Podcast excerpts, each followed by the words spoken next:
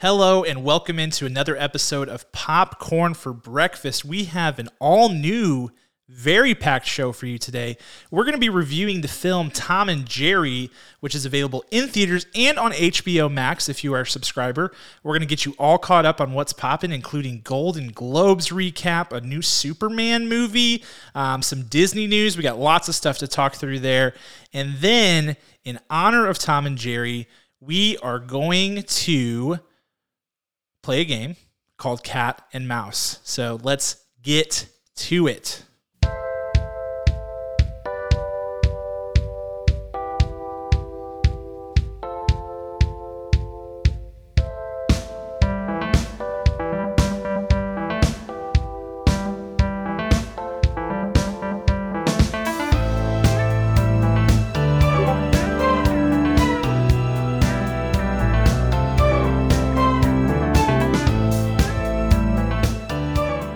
Thank you for joining us on another episode of Popcorn for Breakfast with your co host, Kirk. Hello, hello. I am your other co host, Cam, and joining us for the very first time on PFB, we've got a new face. That's Brandon up there in your right hand corner. What's going on, Brandon? What's going on, guys? Thank you for having me. Of course, of course. So, we will get to a lot of things this episode. Like I said in the open, we're going to be reviewing Tom and Jerry. We are going to talk through the Golden Globes, which were not even a week ago. Oh my gosh. That feels like an eternity ago. that feels like Yes. eons ago. Um, we're going to talk about the Golden Globes. We're going to talk about this new Superman movie, which I know Kirk is fired up, ret to go. Oh my gosh. He's wearing a Superman shirt. Yeah, he's ready. He's ready. So we'll talk about that. We got a lot of exciting stuff, but let's let's first talk about our format here. Can we talk about it? So we got some big changes coming to the PFB landscape. First of all, we've added Brandon, uh, who's going to be helping us out with some video. He's going to be helping us out um, during our broadcast, joining us. Uh, he's going to be doing some production, all kinds of stuff, and hopefully spinning up his own podcast someday. I don't know. We we don't want to get greedy. We don't want to get greedy with Brandon's time, but we are excited to have Brandon. Um, and uh, we have a lot of exciting things. So stay tuned to us on social media this week because we're going to be dropping all kinds of new deets. Um, if you happen to find this broadcast on Twitch, we're actually streaming live on Twitch. Um, this is our very first time doing it, so we didn't really advertise it, but we are doing it. So, um, how do you guys feel being live? You know, it's a little terrifying. Uh, however, we've been doing this for almost a year and a half, eh, or actually a year and a half, going on two years. Yeah. And very rarely do we have to, I'm going to jinx ourselves now. Very rarely do we have to stop and then restart. So it's a good, true. it's a good enough format for us because we're professionals. So we're excited to see everyone who joins us here. Yes, yes. I feel fantastic. Uh, It was. I, saw- I saw you guys had about sixty something episodes under your belt Yes, already. that's right. amazing. That- 60 that's, something. that's fantastic. I remember whenever we started our podcast, I think we maybe got to episode ten and kind of fizzled out. So sixty is is amazing. Well, we Thank you. appreciate it. I think by the time we hit episode 1000, we might actually be good. I don't know. I, fingers crossed. Fingers crossed. We might actually be making some good content. Um, so Brandon, let's let's intro Brandon a little bit. Brandon, um, we're bringing you into the fold. We've known you for a while. Used to work together, um, yes, sir. and we've been wanting to work with you for a really long time. So let's chat. What what do the people need to know? What do the people need to know about you? Oh, uh, You're a Dragon What- Ball Z what- fan. That's what I think is probably most important. Yes, I mean, let's always let's start Dragon there. Ball Z. That's that was uh life lifelong Dragon Ball Z fan since uh since Little Tykes. I Yes. mean, can you, you guys remember? I'm sure coming home from school at like 3:30, 4 o'clock, and Toonami's on, and you get two age. episodes of Dragon Ball Z, and then like followed like before that, you got like Sailor Moon and all those good Yep. shows. Yu Yu? Hakusho, Yu Yu Hakusho. Oh May- yeah, maybe some Gundam, maybe some Gundam up in there. Oh Little Gundam man, Wing. Oh yeah. Oh yeah. Amazing. Good old days. Oh yeah, good old days of Toonami. But no, um, I mean, I, I have a little background and um, some video production. You know, we've ran through a podcast before. It was pretty much strictly Game of Thrones uh, reference, but I mean, uh, uh, popcorn for breakfast. You guys are you guys got it. well, we talk about all kinds of things. We talk about movies. We talk about TV. We're gonna be talking about all kinds of other stuff, and we're just looking to grow this thing, turn it into something. So That's Absolutely. we are we are stoked to have you on board and we have tons of exciting things planned in fact this is just the very beginning of what we're going to be doing even this month we're going to be doing all kinds of new things that we will unveil throughout the week um, what a time to be alive guys i'm telling you it's it's, It's great. exciting. Did you know It's that uh, Bruno Mars and Anderson Paak released are releasing an album together? I'm like, what is this? Dude, This the is like- single dropped like either overnight the other night, but I was like brushing my teeth and it popped up on my phone and I was like, yes. so Let's good. go. What? Music What's it called? It's called Silk Sonic. Oh, you haven't heard of this, Brandon? I have not. Dude, I'm this is intrigued. this man. is certain to change the world as we know it. I, I mean, it's the first really good sign that's like that 2021 is off to a hot start because I mean, I feel like Bruno Mars like okay. went went and hid in a hole He did. Uh, for the pandemic. Maybe he was just making this. he couldn't he can't risk those vocal cords and that, that breath support that he's got. So he had to go hide from from the COVID. So it's it's smooth, It man. is. It is good. I tell you what, I haven't thought of Bruno Mars in Right? probably at least a year. I mean, Yep. it's it's crazy. I think he I'll does have that I'll by have to listen to design. I think he does it I'll by design. I think he like intentionally goes into hiding. Like maybe he finds a way to make sure people aren't mentioning him on social media.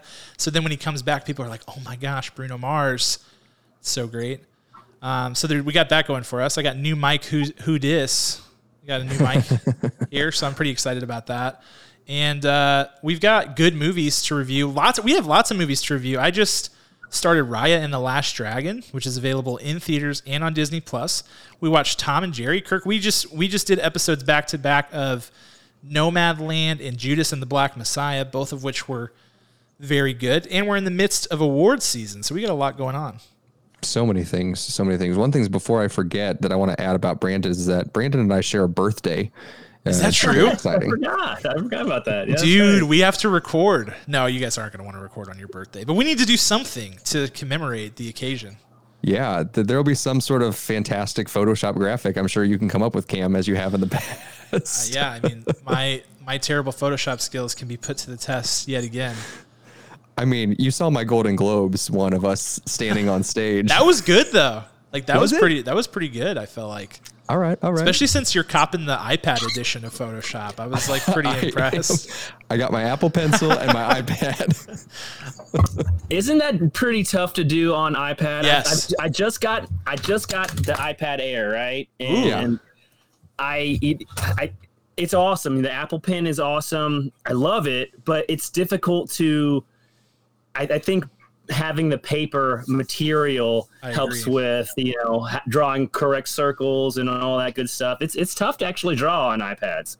It is. It is. It's tough Yeah, to I do anything struggled. in Photoshop on iPad. I don't know how you do anything, Kirk. I've like, I have pretty much figured out my way around Photoshop on the desktop, and then I tried to do iPad, and I felt like I was in a different world altogether. It doesn't make it does not compute. It does not translate at all. Uh, it's it takes probably.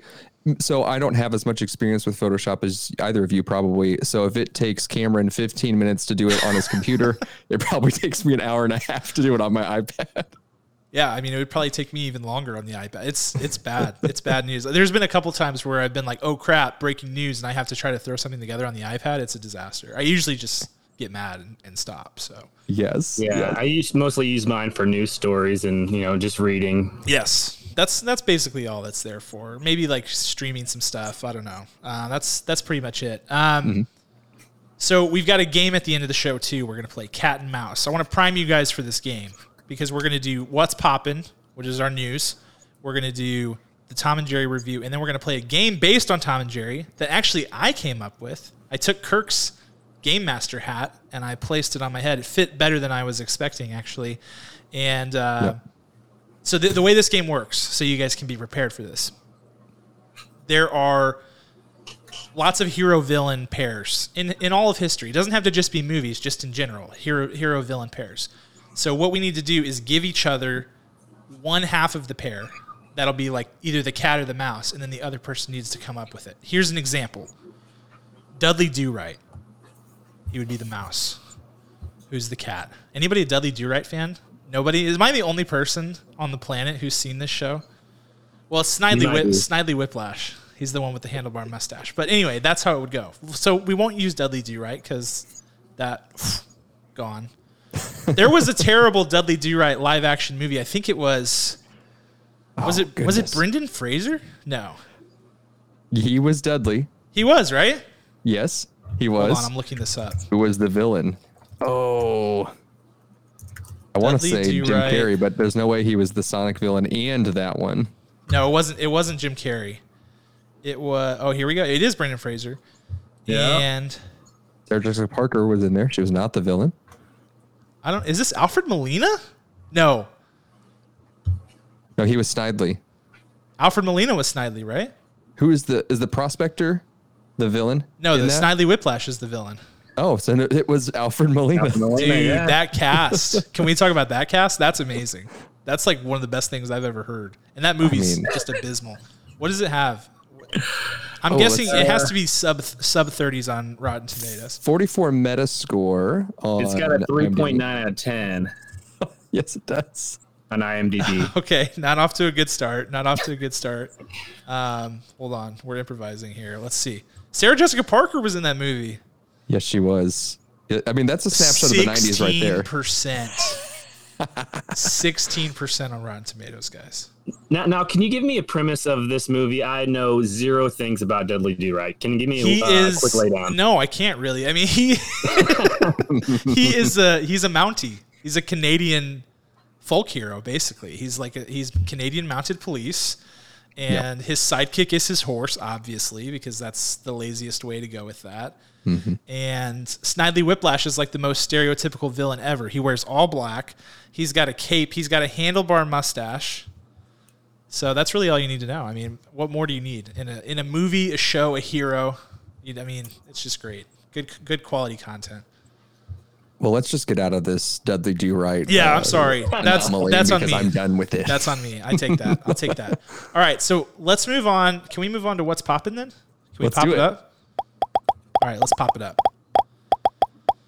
God, I love the sound effects. Do you like that? Thank you. Thank you very much. That's uh, sound effects courtesy of Zapsplat, which is a great. It's on no free ads, but here we go. Like, it is a free free website. You just go on there, you you log in, and you can use their sounds. You just have to give them credit. So I'd like to say I'm- I'm not beneath uh, free ads at this point, and Yeah, then same. they can become regular ads. Yeah, I'm we might get some that. free ads because I think we're going to share some YouTube videos later. So there might, you never know. You never know. It's it's first time streaming, and we might get wild a little bit. We might get wild. Um, let's talk about the Golden Globes. Let's talk about the Golden Globes. Kirk, I left you hanging on the Golden Globes social media, but you held it down. I pictured you. Um, you know that Bruce Almighty gif where it's Jim Carrey and he's like typing super fast. That was you last Sunday night. I think that was Oh. actually you. That is exactly what I was doing. You made like like 45 different Photoshop graphics just for like congratulations so and so on your goal. It was it's ridiculous. I did. I, I did indeed. Uh, it was just rapid fire, just left and right, uh, just kicking those out. And it was a faster format, right? Because they were they only It was no one way accepted an faster. award. Right. No one accepted an award in person. Um, they had some presenters live, uh, maybe all presenters live. I don't even remember anymore. But man, they were going so fast. Uh, so it, it's it's amazing that my fingers are still here. Yeah, so pandemic Golden Globes looked like this. We had two studios, live studios, one in New York and one in LA. And Kirk, correct me if I'm wrong about this. And then they had first responders as the guests in each of those. It was like really intimate. Like it looked like if you went to like open mic night at a local, mm-hmm. like it was really small, but it was cool. Like those people got like up close and personal with some really big celebrities, so that was cool. Right. And then pretty much everyone except I mean everyone who was a nominee was at home. And so they would like show them on the screen and then if they gave an acceptance speech they would just like kick it over to them. Um, oh, Kirk, there's your beautiful there's your beautiful graphics. There it is. Oh, and there's one for me. That's so nice. um, but I want to talk about the Golden Globes and any surprises, any disappointments, anything. I don't know, any takeaways at all, other than Sean Penn's hair, which was my favorite thing ever in history. I, I loved it so much. I've I don't even know if it's a meme template, but I've made it into one that I that at least I will continue to use. And I don't even know if it's a meme. It's just like I will react to things with it. It could mean anything. It's like a trump card. Like it can mean anything. It's like wild in Uno. I love that. I love it. I would say definitely Sacha Baron Cohen is going to be up there on my list because he, He won stole the tr- show, at least man. twice um, for best actor and for best comedy. Uh, that was huge. That was absolutely huge because he got a lot of backlash right before the the most previous uh, Golden Globes last year. Um, he was up for nominees for a limited series called The Spy on Netflix, which I watched and I loved it. Go watch it; it's really fun. And it was pretty shocking um, that he has been forgiven, apparently. so uh, it's it's also it's pretty it's a pretty fun movie. You know, it's not like uh, it's not everyone's cup of tea by any means, but it's fascinating. Borat. Yes. Yeah, yeah, for sure, for sure. I mean, it's it is it is always funny to like see Borat to like winning awards at award show. It's just I, I think it's hilarious. Like you couldn't script it better than that. Like it's just it's beautiful, and his speeches were great too. Wasn't Yeah. he shunned from uh, Kazakhstan for the first one, and then they like for the second one, he got all this exposure, and Yeah. everybody was like loving him from it just because they, you know, he brought so much, you know. Yeah, yeah. Like people knew him. It was it was a different. It was totally different, but it it was cool. He pulled it off too, and he was nominated for Trial of the Chicago Seven as well, which he was Yes. Awesome in that movie. that. Yeah. Um, but he didn't take home the victory for that. That went to Mr. Daniel Kaluuya, who was insane in Judas and the Black Messiah. I think big surprises for me. Well, first of all, I was surprised in the first place that The Five Bloods and um, Judas and the Black Messiah didn't get nominated for Best Picture, and I was surprised by. Um, I don't know, just by like some of the wins. Like I was surprised by Jodie Foster winning. I was surprised by. I was a little bit surprised by Rosamund Pike, even though she was um, awesome in I Care a Lot. And I don't know. I mean, I think overall my biggest disappointment with the Golden Globes was that it just wasn't fun to make fun of the Golden Globes this year. It felt like you were kicking them while they were down. And one of my favorite things every year is to laugh at the Golden Globes because I think they're so terrible. I think it's the worst award show ever, and I hate that we have to even talk about it. But um, yeah, I, I I don't know. It was just like you you can't kick somebody when they were down, and you know they were trying, and they like did a nice thing with the first responders. So it was like, man, I can't even make fun of the Golden Globes this year. So just Yeah. I'm not gonna lie. I have never watched a Golden Globe. No, you shouldn't. Um, You this shouldn't. one included. Uh, so yeah, I, I can clear the air here. Like I, I didn't see any of it. Yeah. So last year, what I told everybody, what I told every single person was, um, oh, somebody's commenting in the chat. Oh, thank you. so hey, nice to see you. Um, but one of the things that I thought was like one of the things I did last year before the Globes, I was like, we are going to cover the Golden. I think I did this, Kirk. I was like, we're going to cover the Golden Globes. We're going to talk about it, but do not watch it. I like recommended. I was like, everybody, don't like trust me. Kirk and I will watch it. We will take that bullet That's for right. you. We will take it. if you're going to watch anything, watch our live stream um, during it, and uh, that's it. Don't watch the act because the show itself is just awful. It's just What was the best part? What was the best part of it for you guys? for the Globes this year. Yeah. Um, I would say the only like shining moment of it was when uh, Maya Rudolph and um, uh, Kenan Thompson showed up and did like a silly little skit. They announced them for the, and I have it pulled up uh, now. They announced them as the winner of the least original song. And first of all, Amy Poehler misspoke their fake category. so she said the least original song in a telefilm, dramedy, or comma, as in like grammar. instead of comedy. So that was that was great. Uh, and then the, they had these silly made up names: Beverly Jackfruit and Francois Jean Rudy, and they just went off on this random tangent. But that was like really the only memorable thing yeah, besides Sean Penn's hair because you know at the Golden Globes they let the celebrities mingle more. They're on the floor, they're at tables, they let them drink, and things get wild and people just do crazy things. So there was no craziness to come about this time. Yeah. Here's here. I got. I have one that you did not name though. Oh, The Jason Sudeikis acceptance speech for Ted Lasso was an all timer because a Jason Sudeikis is wearing a hoodie. Everybody else is dressed to the nines, which like that's kind of funny in and of itself. It's like very meta because the whole work from home thing, like you get that mix sometimes on a meeting where like everybody's dressed nice, um, and then like somebody's wearing a hoodie and you're like, oh, okay. Uh, but it was funny because he, he's Jason Sudeikis. He had the Ted Lasso mustache. He was totally floored, did not appear to be expecting it at all. He was maybe under the influence of drugs or alcohol. Who knows? usually, usually the Golden Globes, like people are, then it's a given. But with this, um, I don't know. but he was he had no idea what to say, and so it was just like delightfully awkward and felt very real. And so I feel like that was the best part. Yep. Still not worth watching though, at all. Still not worth watching at all. At all. Oh man. nice, nice. But yeah, that's the Globes, and we'll never talk about it again because it's because it's over and it's the worst. And uh, I'm glad. I'm glad that it's over. But let's move on. Let's move on. Let's talk about Disney. Disney does this thing these days, guys. Have you noticed this? You don't get like sporadic Disney news. They drop it on you in buckets, buckets full. They're just like, "Psh, here's the next dump of news stories. Um, so here's what we got this time: release dates, which release dates are always precarious, especially when you're talking about COVID times. But the good thing about these release dates is they're close and they're Disney Plus. So it's not one of these situations where it's like Black Widow in theaters May 5th or whatever, where you're like, yeah, that's not happening.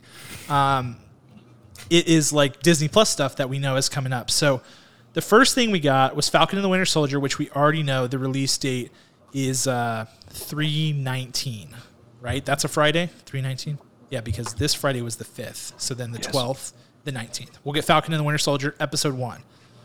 And then the bad bat. What what is, what was that? It was my shield. I don't know what you're talking about. What is that? Oh, it's just my son's uh, Captain America shield toy. I bet you get more fun out of your kids' toys than they actually do, don't you? Because I do. I know I do. I do indeed. I do indeed. This thing has like a propeller. It's like a one shot. That's what just flew off here, and I don't know where it flew off to, so I can't find it. But I had to do it. I, I brought several. Oh, the propeller went. That's what that was. I saw Yes. something. I was like, It was just a little circular thing that flew out. I have several toys here that I will surprise you throughout the episode Well, that's today. great. That's great. I, I'm I'm glad about that. Um, so yeah, Falcon and the Winter Soldier. That's coming on the 19th. So that's only two, less than two weeks away, guys. Less than two weeks away. Then on Star Wars Day, May the 4th. May the 4th be with you. We're getting the highly anticipated spin-off of the Clone Wars, the Bad Batch. I know Brandon's Brandon's fist pumping. He's a Clone Wars guy. How do you feel about the Bad Batch? Oh, I love it. I, I can't wait. Uh, so, uh, Star Wars, that, that that's my thing. That's my da- that's my jam. Uh, but just recently finished all the Clone Wars, and if you haven't seen all the animated series Clone Wars, you should. I mean, it fills in Yes. so many storylines. It fills in so many. I mean, it expands character arcs. It's fantastic, and it's fantastically done too. Animated, all the above. It, it's it's really great. So, um, I really enjoyed it, and I think this the Bad Batch is just going to fill in that span of time where you know Anakin you know falls to the dark side and just sees where he like progresses as Darth Vader. I can't wait. Can't wait. Yes, I agree. I agree with all of that. I think it's going to be awesome. I, I think the Clone Wars, it's one of those things where I always worry that like people won't go watch the Clone Wars because it's animated and that's like a turnoff for some people who are just like in the traditional media. But like it is canon and it is really important stuff. And with them releasing the Bad Batch and then you've got Ahsoka in the Mandalorian. Yes. Like you know the tie-ins are going to be there through all of these different shows and spin-offs. So it's it's absolutely essential must-watch content for any Star Wars fan and I think it's really good to your point. It's just it's really good stuff. Um, so it's exciting. I think the future of Star Wars is in TV. I just really do. I think that when you talk about the level of world building that's needed, um, you know, people didn't love the Skywalker saga ending, the sequels, you know, overall. I think, you know, if you're asking my opinion, I think each movie has, I think the first two movies were fantastic as individual movies. I think the third one was okay. When you put them all together, though, I think it gets pretty messy. And so, what TV allows you to do is to spread things out, cover the nitty gritty, you know, do things more long form storytelling, which is what Star Wars lends itself to because it's a big, giant universe with lots of different things. So, um, I'm excited. I'm excited. Yeah, and they're that. in good hands. You know, Dave Yes. Filoni. I mean, uh, he, he- that guy's a genius. You know, He is. I- That's I what you need. It's going to be in good hands. It's only going to get better. Absolutely. I totally agree. I think they I think turning the keys over to Dave Filoni earlier rather than later is the only mistake they, you know, have made, but it's going to be great. Him and, you know, Jon Favreau manning the live action space like they're crushing it and we only have to wait until May 4th for the Bad Batch, only till May 4th. Then 611 we get Loki. We get Loki starring Tom Hiddleston starring Owen Wilson. Um that's going to be something to see, Kirk. How are you feeling about Loki? Loki, we Loki's been kind of hiding for a long time. You know, Yeah. he's been off Earth, off whatever, off realm, off planet, and to see Loki come into the realm again, he was such a beloved character right off the bat. I'm super pumped. I have no idea where they're going with this. Is he going to go back to his heritage? Uh, did he destroy it all? I don't remember. So to see him just be this this uh, the sorcerer of mischief uh, in this world is going to be super exciting and super popular. I think. Uh, I mean, it it might it might beat out. I, I was a big fan of WandaVision, but this might be a contender uh, as they as they go neck and neck to fight each other out because whew, people love them some Tom Hiddleston, and myself included. Well, I mean, how can you not? How can you not? I mean, it's he's fantastic. By the way, the Night Manager. If you haven't watched the Night Manager, that's a must watch. Uh, you can find that on. Where where can you find that, Kirk? Is that Prime Video? Um, I'm going to check my awesome app. Here's a free ad from Just Watch. Make sure you download that on every kind of Yes, uh, that is playing that platform is you essential. Brandon, you have Just Watch. I do not. Oh, man, you got to have it. So here's how it works. You get in there. It's a free app. You Just add all your streaming services, and then you can type in the names of shows and movies. It'll tell you what services of yours they're available on. It's That's great. fantastic. Yes. I can't tell you how many times where you know I'm looking for a show, and I mean we all have the all the streaming services now anyway, and Yeah. the, the hardest part is to find where, which show you want to watch on all of them. So, yeah, that's gonna be that's gonna be a game changer. It is a game changer. And It then you're is. hopping and hopping and hopping. But this one, I can tell you from Just Watch, they told me it's on Prime right Prime. now. That's what I thought. Manager. That's what I thought. The Night Manager. It's a good one. It's a mini. It's a mini series. It's a limited series. One one and done. And it's got a very much like a James Bond vibe, starring Tom Hiddleston. It's really good, and Hugh Laurie. So Yes. that's a good one. Um, House. yes. yes. So Loki, I'm excited because we know that this Loki is not the main timeline Loki, kind of right. Like he grabbed the um, That's. Tesseract. the Tesseract and rolled out in Endgame. He was gone. So he's opened up like a new reality because we know that um, they went back to get a different Tesseract, right? They went back, they like Cap and um, if I'm Robert remembering Downey? correctly, Iron Man and Cap went back even farther to get the Tesseract from Anthony Stark. Right. And so then, um, or Howard Stark, sorry, not Anthony Stark, Howard Stark.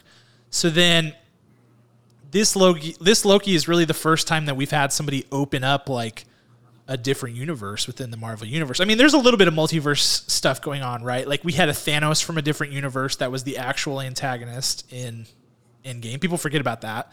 Like the core, the core Thanos from um, the first from Infinity War got his head chopped off by Thor. And then we had a different Thanos, and we have a different Gamora that's rolling around out there. So like, there is some multiverse stuff going on, but this will be our first time like actually probably truly experiencing it. So that's pretty exciting. That's pretty exciting. Absolutely. So that's Yeah. uh, June 11th. Do you, do you think he's gonna? It's gonna be like a time hop kind of deal, or is it gonna be reality? Because it looks like it might be the same reality, but just at a different time. Because it looks like okay. oh, what is it? D- uh, DB DB Cooper. Yeah, yeah. DB Cooper is that the the guy who stole all the money and then jumped out the plane, then disappeared for Yes. the rest of his life. I mean, uh, uh, it looks like there's so many like urban myths that he might be trying to fill in with this mischievous Loki character. Yeah, I mean, I think the thing that we know about Loki is he's a host unto himself. So if he ends up in a different reality and finds that one is better suited to him and he can, you know, bend his whims that way, and like the Loki that rolled out is a different Loki than the one that we know. Like he's he's missed out on a bunch of character development journeys. Like all of True. all of Thor Dark Lord, he or Dark World, he didn't go through. He didn't go through Ragnarok. Like he didn't go through getting killed by Thanos. Like he is like that more more evil kind of Loki. So Right. it's going to be an interesting show. It's going to be a must watch. Yeah. Um, and then the last one, this one's really fun because I love Monsters Inc. It's like one of my all time faves. And this is Monsters at Work, um, which is post Monsters Inc. So the only other content in the Monsters hmm. world we got was Monsters University, which was a prequel. And this will be the first bit of content that we really get that's afterwards. So this is when they're in the laugh, they're collecting laughs now. And so it'll be solely kind of, and Mike having the roles flipped, where Mike's kind of like getting the laughs and Sully is his right hand man. So, how are you guys feeling about Monsters at Work? So excited. Uh, if I remember correctly, this happens one day after uh, we last saw our no heroes. kidding. That's awesome. Yes. Yeah. Yes. And it's perfect for an episodic structure. The I mean, you're just literally you're going to work with them. You know, the the span of it could be the full day that, that it happens or even more. So there's so many playful things they can do with this. I know my kids love Monsters Inc. and Monsters U. This is clearly the next step. Uh, I, I honestly feel like this would be a good de-stressor after a full week uh, of real work to go in and just watch this to really just be like, yeah, yeah, that does happen because you know they're going to have some creative things of like you know characters at work that we all go through the people that we know and just to just to live that life with us so i am super pumped about this one Now this is series, isn't it? It's It not is just a movie. It's yeah, a series. It's a right? series. Yeah, it's a series, and I, Yeah. I wonder how they're going to handle the kids series because, like with the with the adult series, you know, the MCU series that they've done, and there's been one, so small sample size, but it's been week to week releases, and I wonder if they will do the same thing with the kids stuff. They probably don't have as much incentive to do it with the kids stuff because the kids aren't going to be spoiling each other on monsters at work. Like I don't know, um, but that'll be interesting to see. And I'm just like excited to see what kind of content Pixar can spin up in the TV world. So that's coming to us July 2nd. So all that stuff is really close in. I mean, we're talking like four months. We'll have all of it. In four months, we'll have all of that. So that's really Pumped. really exciting really really exciting stuff. Um also on the disney side we spent a and on the marvel side more specifically we spent a ton of time last episode speculating about the spider-man 3 title. Um and it was revealed. It was revealed to us this week. So if you haven't heard the title of spider-man is spider-man no way home no Way Home. Reactions, instant reactions when you heard the title. Kirk, go. um i was mad that i didn't think of it that was my instant instant reaction because like you said how long we speculated We on did. it was we, we did not come up with that one. We named like 50 titles. ridiculous ridiculous yeah Brandon, You know, uh, it it struck me as okay. Well, this is probably going to be setting in space. Yes. Um, I'm not sure why, but it just seems like it probably will be. And it, it seems like, you know, they all have their whole theme with, uh, you know, home. They encompass home in some kind of part of it.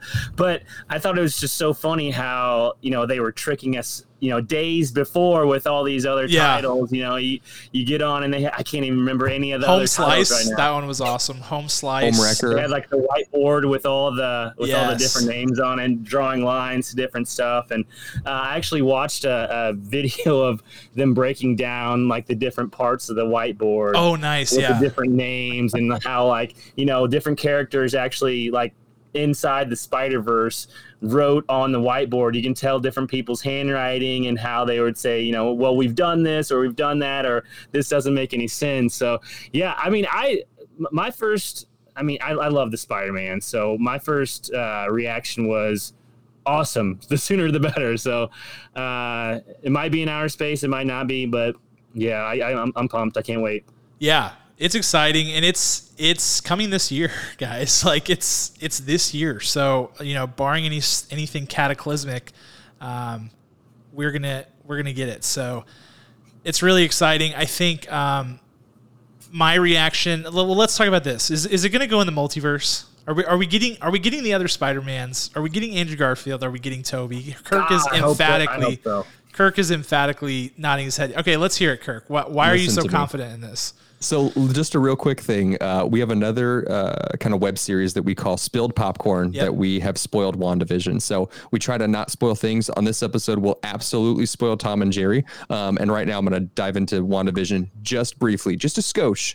There is a scene in WandaVision. It's the Halloween episode where they cut to commercial, they cut back. There is a spider on the foreground, and right behind the foreground, I've said this on the episode know you're all over this. You're Listen. all over this. there is a spider at the foreground. In the background, as they pan left, there is one of those like dancing used car lot Yeah, balloon one of these things.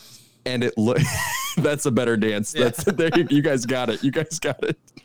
Were you guys in the in WandaVision? Yeah, I don't know. that Were was you me. like in the balloon? That was me. Yeah. but on it, you can clearly see Spider-Man's eyes. Not just any random decorative eyes. on this eyes. red red balloon, it is Spider-Man's eyes immediately following a spider in the Halloween episode. It's absolutely coming. We will absolutely hit the multiverse. I we'll love absolutely see all of these characters. I'm putting my mortgage on it. I will do anything. Wow. Wow. Okay. Big statement. Okay, so let me say this, and, and we're going to talk about it in Spilled Popcorn. So if you, like Kirk said, we've got that other series, Spilled Popcorn, new episode dropping of that on Monday with our reaction to the WandaVision finale. So don't miss that. And I'm not going to spoil anything WandaVision right here. I'm just going to ask a simple question to both of you because I know you both are caught up. Are you more or less confident in the appearance of a multiverse um, involving the Spider-Man, mind you, following the WandaVision finale, or or no change? Are you in the same spot? I'm. Uh, I would say no change. Uh, I have some justifications for the episode for the episode finale of WandaVision. Okay. Uh, so n- no change for me. I'm gonna have to gro- uh, agree with Kirk. Uh, uh, I, I feel like it, it didn't really. I didn't really think about Spider-Man whenever I was watching the finale. You know, Sure. I didn't really put any pieces together. I just was enjoying WandaVision for what it was. I didn't really think about Spider-Man. I'm gonna go less.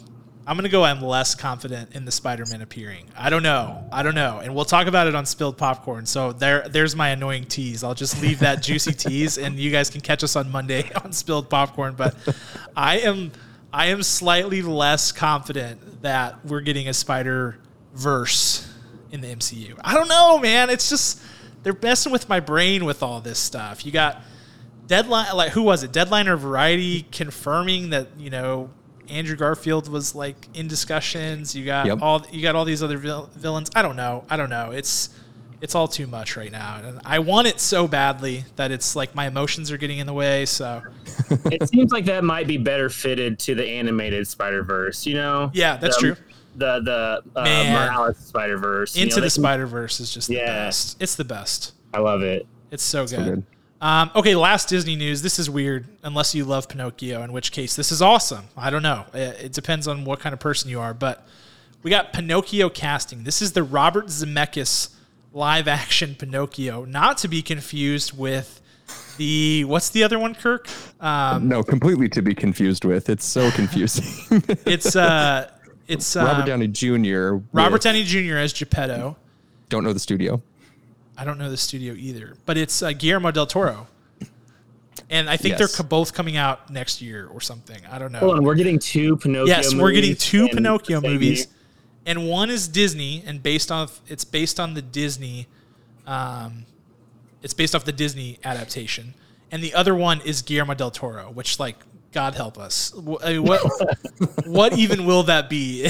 It's, I can tell you one thing: it's going to be highly disturbing, um, but also you won't be able to take your eyes off of it. That's the other thing. So I mean, we're gonna spend three hours just on the donkeys portion of Pinocchio and Guillermo's just on the just on the pleasure island that's actually the whole movie it's the whole Yes. movie uh, they don't even they don't even do the beginning part with the fairy. they're just like let's just go straight to the donkey let's let's go Let's haunt your dreams. Yeah. okay anyway back to the disney remake version because i know we all love the disney live actions it's and i'm saying that ironically um, we already knew geppetto was tom hanks which like duh like, if they're it like nowadays it's just like there needs to be an endearing oldish guy. Okay, Tom Hanks, that's who it's going to be. Um, Pinocchio is Benjamin Evan Ainsworth. He's newer on the scene. Um, obviously, he's young. And then the Blue Fairy, Cynthia Erivo, who I am in love with. I love Cynthia Erivo. Everything she does is magic. She is like a walking EGOT. She was in um, The Outsider. For those of you guys who watched that HBO Stephen King series, um, did she did she win an Oscar for that song that she sang, or no? Maybe. I can't remember. She's like she's gonna win an EGOT if she hasn't already. It's she's she's really close. Then we've got Jiminy Cricket, Joseph Gordon-Levitt as Jiminy Cricket. Really? Yeah, which I love like him. I love him too. It's a weird casting. I know. I mean, I know he's an animated cricket, so like anything is a weird casting for that. But I'm still like kind of taken aback by that one. And then Honest John is Keegan Michael Key, who Disney just loves. They'll put him in, in everything as they should. He's fantastic. That's Any thoughts on Pinocchio, guys? Meh. I'm Yeah. not excited for it. I mean, I, when is Disney going to learn that you know we're not asking for these live action remakes? Here's the thing, though, and I, I wholeheartedly agree. I there have been two Disney live action remakes that I've actually enjoyed, and they were two that I wouldn't have expected: Jungle Book and Pete's Dragon. Actually, Pete's Dragon I thought was good mm. with Bryce Dallas Howard. It's a totally different movie because the original Pete's Dragon is garbage, so that's probably why it was good. Um, but didn't like Aladdin really. Didn't like Lion King really at all. Beauty and the Beast was like okay, but like why also? So, I mean, all of them are. They're all just like okay, but also why. So, but they make a billion dollars in the box office, like Clockwork, Lion King, billion dollars, Aladdin, billion dollars. Like Yeah. We have to get people to stop seeing these movies, guys. like we have to. It needs to be our life's mission. We need to dedicate the rest of our lives to this goal. What do they call it? Uh, uh, what, uh, like the opposite campaign, uh, a slam campaign. What is yeah, it called? uh, smear campaign. a smear campaign. We're gonna start smear campaigns. we need to be like those actions. guys who get the big inflatable pig outside of the non-union projects. You know what I'm talking about? Or like the big cockroach. That's the rat, the cockroach, the rat, the, rat. That's what it is. The rat. We need that. Oh yeah, and we have a comment. Dumbo. We forgot Dumbo, which Oh, Tim thank you. Tim Burton Dumbo, guys. No, that was not. That's not okay. no, And, and there's there's more of these coming. We got the Little Mermaid coming. We've got um, you know they've talked about Hercules. I don't know if that's confirmed yet. I could be on for that one. Yeah, they, like they could they could do something there. They could actually do something with it. Love, love the cartoon version, Hercules. That- Soundtrack that's- and all. That I think, and maybe maybe Hercules isn't the best use case, but like what I said earlier, Pete's Dragon, terrible original movie, make a new one better. That's that's what remakes are for. Like you don't remake The Lion King. The Lion King is an uh, is objectively an animated masterpiece that everyone loves. Beauty and the Beast, same boat. Um, Aladdin is kind of in that boat too. So like, what do you have to gain artistically from remaking it live action? Nothing. You've got nothing to gain, in my opinion. Yeah, artistically, but a billion dollars. A billion is dollars, yeah, you, yeah. I'll take a billion dollars. I think that's a good point. but um, can they guarantee a billion dollars in the near future? No, Yeah. though I'll tell you, they just got thirty dollars for me for Raya and the Last Dragon. they did. They got thirty dollars, and like, I, it's it's good so far. So I mean, I'm not going to be mad if it's good. So is Um, that does that subscribe? Does it stay at, since you like bought Yeah. it? Do you keep it? Because I know it might. You know, a lot of times you buy it and you only get like two days for it. Yeah, you get to keep it. You get to keep it stays in your Disney Plus, and I think any I think any user profile on your Disney Plus can use it. If if not, that's the dumbest thing ever. I'm just assuming. It is Um, depending on the rating that Disney has put on it. Oh right, because if it's like a kid's if it's a kid's profile, yeah, that's a good point. Ah, Um, I gotcha, gotcha. So you get it, but here's the thing though: when they did it with Mulan, which that was a waste of money, uh, uh, they put it on Disney Plus like what, Kirk? A month and a half later for everybody. 40, 45 to 60 days. Yeah, Yeah, so I mean, it's like you pay thirty dollars, you get it for. I mean, what are you going to do? Watch it like ten times? I guess if you have little kids um, who are into it, then maybe. But you don't get you don't get thirty dollars worth of value out of it. I don't think. no, no, no. It's it's for people like us who do movie podcasts, who do movie podcasts and have to talk about the movies. So, um, okay, moving along. What do we got next? Oh, the Gray Man. Have you guys heard of the Gray Man? You heard about this? Briefly, but I don't know enough. Yeah. Okay, well here, let me just tease uh, you. It won't take long for me to get you on the hook for this movie. Okay. The Russo the Russo brothers are directing it. Like Here- it. Here's your top three in this in the cast: Chris Evans, Ana de Armas, Ryan Gosling, and it's a spy thriller, espionage, like spy versus spy type of thing. So I mean, Love it. Love it. that's got to be good, right? Well, But it Let is me on be the name. Netflix. We'll Yep. see. let me be the naysayer.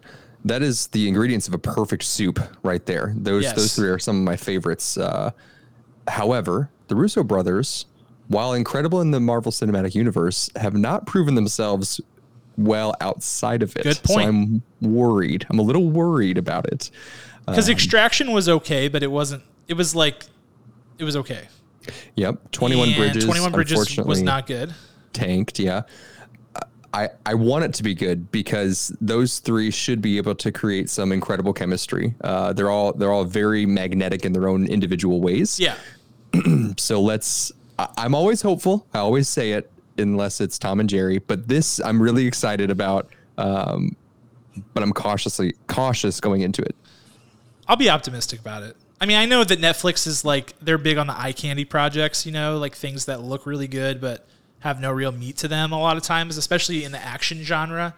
So we'll see, but I, I they have done enough to pique my interest. But basically, they've added some more people to the cast, including Billy Bob Thornton, Alfred Woodard, and this guy from Bridgerton, the the hot new thing on the town, um, Regé-Jean Page. I hope I'm pronouncing that right.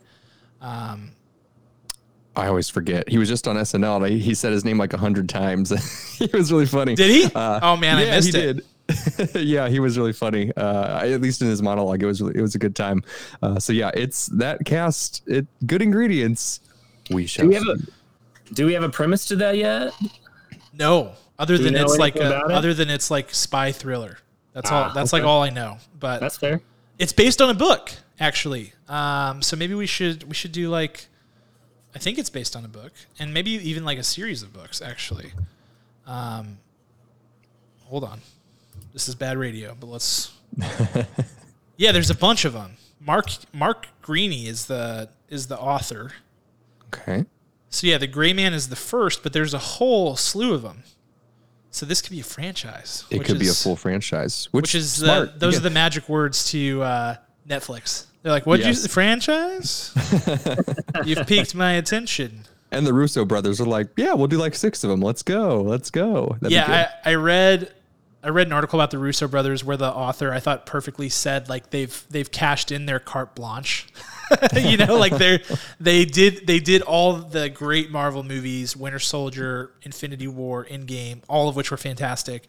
And now people are ready to be like, here are the keys to the kingdom, and they're just like, we'll do whatever we want. Um, so good Yeah. for them. They they've earned it, and let's hope it'll be good. I'm excited about it. I'm excited. Okay, A couple more news stories. Well, actually, just one, and it's huge, and Big. it's it's Superman. It's Superman, and here is the scoop on this because I was floored. Yeah, get it, Kirk. There it is. Kirk's a big Superman guy. That's probably one of the things we disagree most on is love for Superman. I am I am hashtag anti Superman, but it's okay. I just I don't want to get into it, but we'll we'll have to talk about it at some point. I'll have to have this conversation. Okay, but I'm on here here are some things to get you Thank guys you. interested in this movie. J.J. Abrams producing it. Does that do anything for you guys? J.J. Abrams Every time. yes, yeah. I would say producing producing not directing though. It's like, eh, you know, he's produced a lot of stuff. Some of it's good, a lot of it's bad. Um, then there's Ta-Nehisi Coates writing for for anyone who reads some comic books. There's been some good um, Ta-Nehisi Coates comic books. Wrote on Black Panther for a while. Really good run there. Um, Henry Cavill not expected to return, and that is why we have a rendering of Michael B. Jordan. Let me let me remind you guys of something in, for for just a second. In 2019, Variety reported. Was it Variety? Was it Deadline? I want to get that right. Sorry, I'm annoying with that stuff.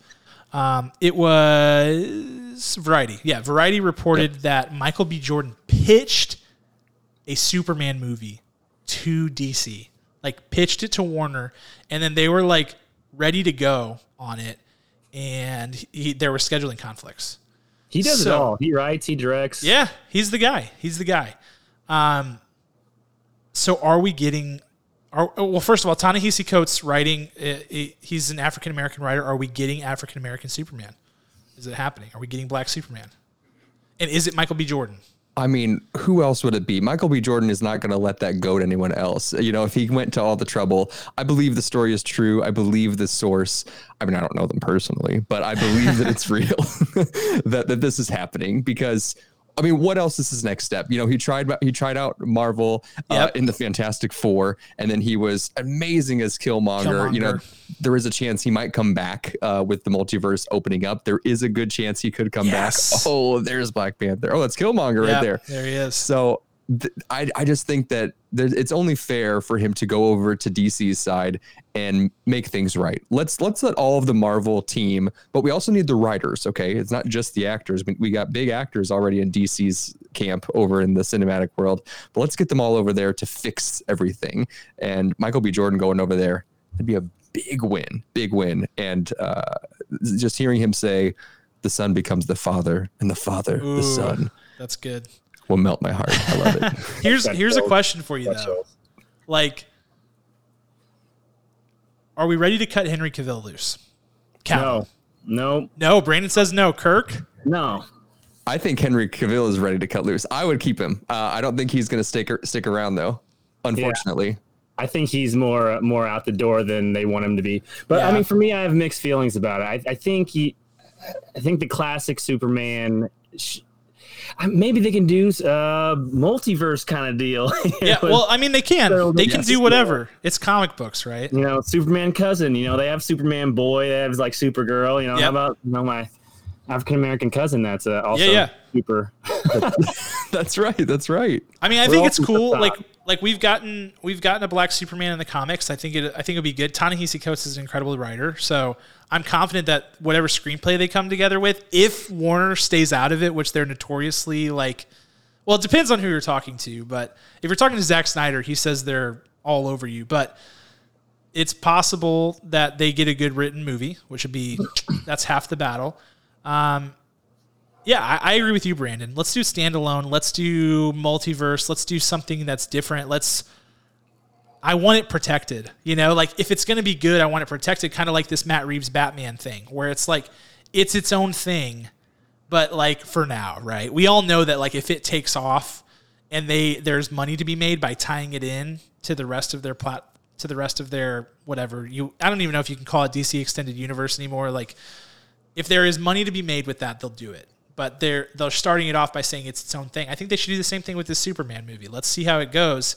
If it's good, great. Let it let it do its thing.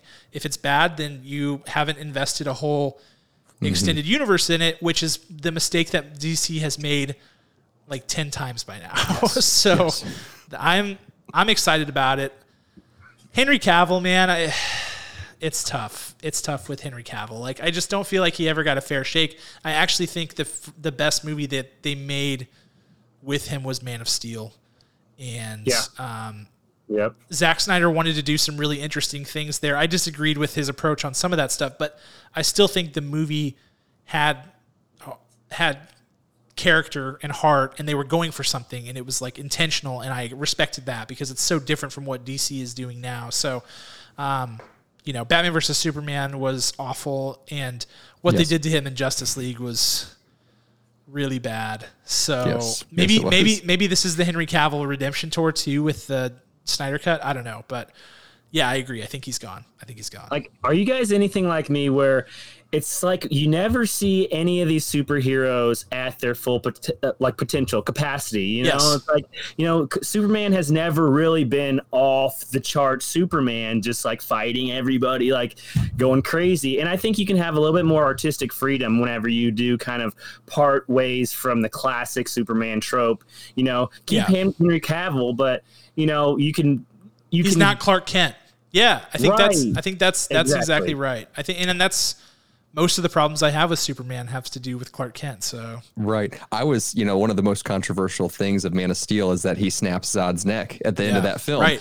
But I was a big fan of that moment. I was a big fan. I was kind of creepy in the movie theater. I was like, "Do it, do it, get him." I mean, it was Well, because perfect, it and gives the did. character depth, right? I mean, it gives him depth, which is what Superman lacks. It's what it's my critique of Superman as a character. It's everybody's. It's the easy critique of the character. Mm-hmm. Yes, and I thought that was perfect to to give him more dimension, to make him more real, to make him not perfect. And everyone was mad about it. I'm like, why are you mad? This is so good. Let's keep rolling. And then if then we got Batman versus Superman, and then Justice League, and garbage Yes. is what we got. So maybe they'll take him back to the drawing board. He's they will. probably out. It breaks my heart. Um, but I'm also down for a Michael B. Jordan multiverse with Henry Cavill. So let's yeah, go we can only hope. We can only hope. All right, that's it for what's popping. Let's pop it up one last time.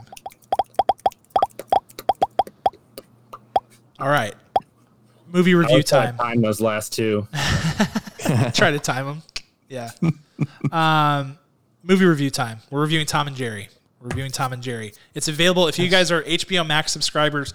You can watch this. Unlike with Disney's Premier Access, you can watch this with no additional cost. So if you're a subscriber, you have it, and you have it for another 20 something days because they do this thing where they release it in theaters, they release it on HBO Max the same day, but then they only keep it on HBO Max for a month and then they pull it down. So um, you got some time to watch it and you can do so. I am synopsing this time, which is not a word, but we use it on this show. we do. just in case you're wondering, Brandon. I just say synopsing. It's like not a real word, but hey, in, in our universe it is. Okay, so um, Tom and Jerry. So what we get in this movie, uh, just to kind of set the stage for you, is like one of these movies, kind of like Sonic the Hedgehog, where you've got, or like Roger Rabbit, where you've got like real life mixed with the super cartoony, like very much looks like old school Tom and Jerry kind of animation, and it's it's hard to tell if like Tom and Jerry were like knew each other beforehand, but they have a they have a meeting and then they end up at each other's throats as always. But there's there's this other plot where you've got this girl Kayla who has just been let go from a job or didn't get a job or something like that, and she's trying to make ends meet in New York City. She's got big ambitions, and um, you know she ends up stealing someone's resume and getting a job at this really fancy hotel, the Royal Gate. And she's put in charge of, you know, doing some pretty high level stuff because she stole somebody's resume. And um, all of a sudden, Tom and Jerry are at the hotel and they're causing antics. And now she's got to work with Tom to get Jerry out of the hotel. It's a whole thing. So that's basically the synopsis of the movie. The movie is an hour and 40 something minutes long. So if you have kids and you're looking for something that's short enough to keep their attention, this is well within that range. But let's dive into our review. And here's we don't do this often. I'm going to go off script. Okay. I'm going to go off script. Usually, for those of you who are new to the show, we do a really structured review where we do here's the best actor in the movie, here was the scene stealer, showstopper, what we would, you know, our notes, director's shoes, like what we would change if we were in the director's chair, and then we give a score. But I have to ask, Kirk, I have to mm-hmm. ask you, Yeah. are we tanking this movie? Is your score is your score low? I would say uh, yes. It is unfortunately low. All right, and Brandon's getting in on scoring for the first time, so we'll we'll be excited to hear Brandon. But I will just tell you this because we we haven't really shared notes, but I do not have a best actor or a scene stealer or really a showstopper, and I have some pretty harsh opinions on this movie. So I think we might want to go a little different with our review structure and just uh, yeah, just kind of like free talk it. Can I can I just get some stuff off my chest? Is basically what I'm asking. We're happy. We're happy to have you do this. Uh, we're here for you. Um, this is a safe space. Go ahead whenever you're ready. Okay. Take your time. Here's Take the thing. I'll start, and if you guys have thoughts, you're welcome to build off it. We'll just kind of chat it. Okay. I have some big problems with this movie, really from beat one. 1st Mm-hmm. of all, I hate that it's the Roger Rabbit like thing. I hate that. I hate Mm-hmm. that it's. I hate that it's like cartoon in the real world. I thought it looked bad in Sonic. I think it always looks bad. I just don't know that there's a super good way to do it. In fact, maybe Roger Rabbit is the best example of them like doing it pretty well. I don't know. It just it doesn't work. And as soon as they introduced Chloe Grace Moretz, who plays Kayla in this movie, and they started her whole storyline, I was like, I'm out because it just like Tom and Jerry is a very simple concept. You guys watch the show, right? Like mm-hmm. back in the day, Oh, you yeah. put it on Boomerang when you're you know growing up. Like that was the thing, and it's very simple. It's cat versus mouse. It's mm-hmm. old school cartoon antics, like dropping stuff on each other's heads, like catching people on fire, etc. So as soon as you add in this like real world core plot that doesn't really have doesn't even really have much to do with Tom and Jerry, you've lost me completely. I feel like the concept itself was flawed and it was trying to dig itself out of that the whole time. Because in my opinion what you should do with this movie is you just make it all cartoon and you make it like very much Tom and Jerry. You started off with them in their normal antics in their house you know not in like some weird foreign environment to them. And then as the movie goes along they have to maybe like team up on something. A larger plot emerges. But it's all like very much within the same schematic of Tom and Jerry. And it doesn't feel like you've plopped them into this totally different environment to a story that has nothing to do with them really. And you try to make that work.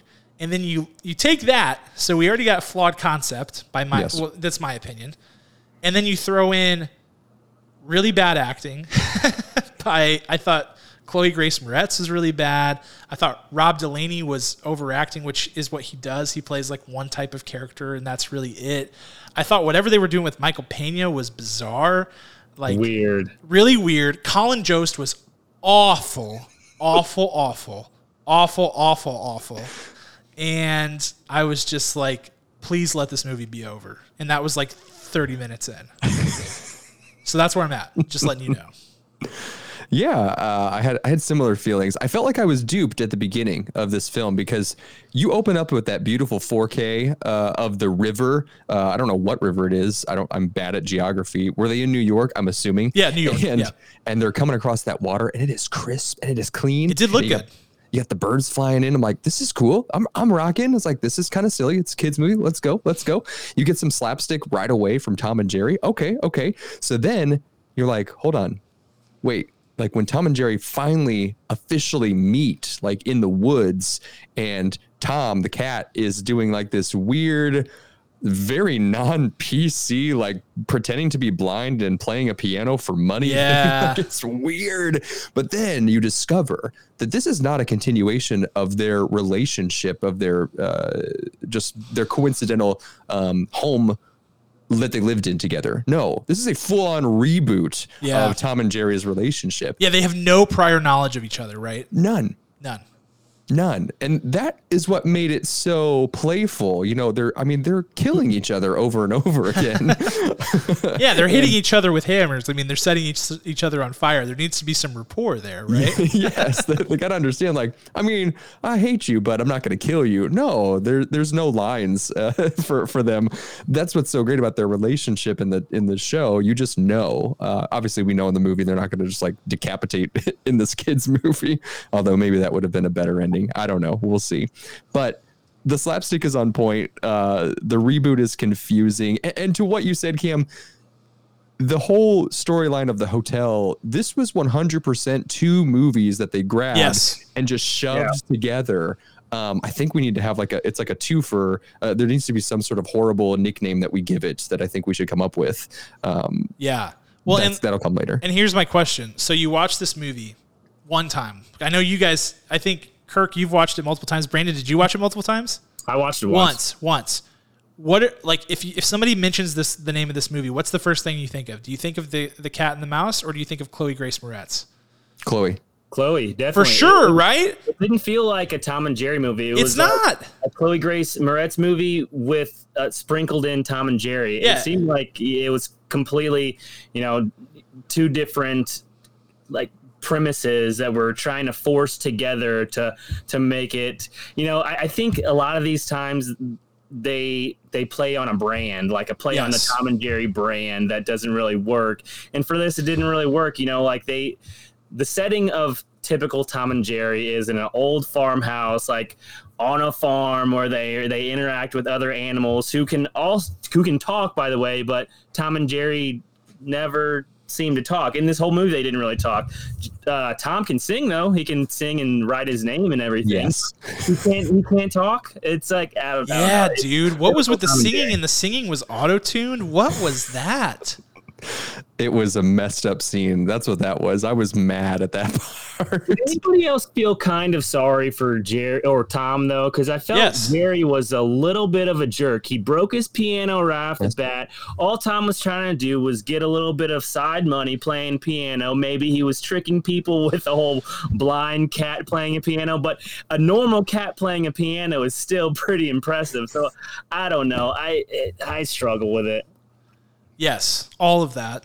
All of Yes. that. Um, I mean, I've got some uh, some things that I like to, call a segment called "Why," uh, Yes. where I just Why? just Let's go just- a little crazy on why Joy the Bell Girl. Why? Why was she a thing? Why did she appear? And let me let me rewind here. So my oh, Joy the Bell. I movie- was, it took me a while to figure out who you're talking about. I know exactly who you're talking about now. Oh my gosh, the my girl who standout just actor. That was my standout. That was the best part of the movie. Yes. oh my goodness. Yes, yes, yes. Really short. So I actually watched. So I've watched this movie several times. I actually watched it backwards. I came home. Uh, the kids had already started the movie, and the first thing I see was like the third or fourth instance of Joy the Bell Girl surprising them. I was like, okay, that's the gimmick, fun. And then you watch it, and there's like six times where she does that. You broke the rule. It's three. The rule of comedy is three. Get Yes. together. Tim Story, I think, is the director. Tim Why? Story, yeah. Why- why Colin Jost? Why? Why did they choose him? What was the reason? He doesn't have any kids to like please in his house. Him and Scarjo are getting married or are already married. Why? He should have just been the joke writer on the back half of this thing and made this thing funnier. Why? Why? I don't understand. I don't Uh, could- understand either. I, I mean, I, really can keep don't. going here for for hours. However, I will say I did love Michael Pena, um, much you know, and that, that's a little opposite of you guys, but I stinking loved him. He saved so many failed jokes uh, that just made made my heart uh, my my heart warm. Um, Colin Jost has a random prison joke. Why? No no kid knows about prison. Uh, why does the fictional wedding of these NYC socialites? have to do with the full storyline of Tom and Jerry. Why was this project greenlit after years of shelving? I think it was originally um, conceptualized in 2008. Uh, why did we see that big dog go to the bathroom in the street? Completely unnecessary. I hate bathroom humor. I'm Yeah. done with it. I'm done with it. I mean, I don't hate bathroom humor. I'll tell you what I irrationally hated though when they went in the kitchen, which we've got a comment actually uh, from somebody who's watching about Ken Jeong. yes. He was in the movie for like no time at all. In the trailer, like like like our our you know viewers said, uh, Fox Pixar Media is the um, the username there. By the way, they are saying he looks like the villain in the trailer, which is true. He's in the movie for like ten seconds of total Yeah. screen time. I mean, it's like so short. What in the world? But anyway, going back to that, the stakes in the kitchen were animated because Yes. they have to be like everything that's an animal is animated. That's like the universe they're trying to set up here. They're trying to like these are the rules of the world, and, and therefore steak must also be cartoon. That just really bothered me. I don't know why. Like Yeah. it made me. I was seething. I don't know why I was getting so Yeah. mad about it. Yeah, I, I, the trying to find out, trying to figure out what was real and what was. I mean, obviously it was animated, was real, but Yeah. the whole physics of everything, you know, uh, like I mean, they were still kind of jumping and moving and like I mean, doing all this outrageous stuff, but. when it comes to the regular people who you know the human beings you know they're limited to like the physics of being a human so like it's weird whenever you put these animated characters Yes. into like human movies and their physics are completely different separate from regular humans so i don't know it it, it never works like you said cam it, it just it just seems comes off a little bit weird Yeah, and And- also um, Fox Pixar Media in the comments wants us to know the WAG logo, Warner Warner Animation Group. They have a new logo. Did you guys, Ah. did you guys notice that? Yeah. It looks I like saw- it looks like the new Shield, and the- this person has dropped like a thousand comments about it. They're a big fan. So shout out to the new WAG Shield. Um, i did not know that is it on? Is it on? Is it on this picture? No, it's not. uh, not on that one. I'll see we if gotta I can find pull it. We gotta find if it. I can pull it up here. Um, one one other la- one last thing while I'm looking for it here. The the another you know just total takeaway. I'm sorry, throwaway character. The bartender friend. Like every moment you saw him, he's like, are they gonna kiss? Like, are they gonna be like yeah, and then the, like, and then that was like a relationship at the end, basically. yeah, there was never like so if he was just supposed to be a friend and provide guidance and support, there was never any kind of groundbreaking philosophical like No. left hook that he gave. He was just like He was just there. Yeah. He might have been the best actor in the movie, though, if we're being honest. Oh, I, I disagree. I don't know. I feel like it's close. I don't know what Michael Pena was doing. I feel like Michael Pena has gotten to the point in his career where he doesn't have to play a stereotypical, like Hispanic villain anymore, right? Can't we say that? I mean, he's he's a good actor. He's been in great Yeah. movies. He's fantastic in Ant Man, and he's playing this like End totally watch, yeah know? end of watch fantastic in that he's been in tons of good movies and here he is playing this totally antiquated stereotype i'm just like why dude like how big was the paycheck i don't understand why he did this It seemed like they didn't completely flesh out the character. No, they didn't. They were. It seemed like his even his accent or what lack thereof was really strange, and it kind of came and went. And I don't know, his whole character was just kind of offbeat. I mean, Yeah. I'll say that when he when he joins the the movie at the top, and he says when she says something about is that the uh, uh, aquatics director, and he points at it, he says that's Goldie. That's not an is. aquatics director. That's a fish.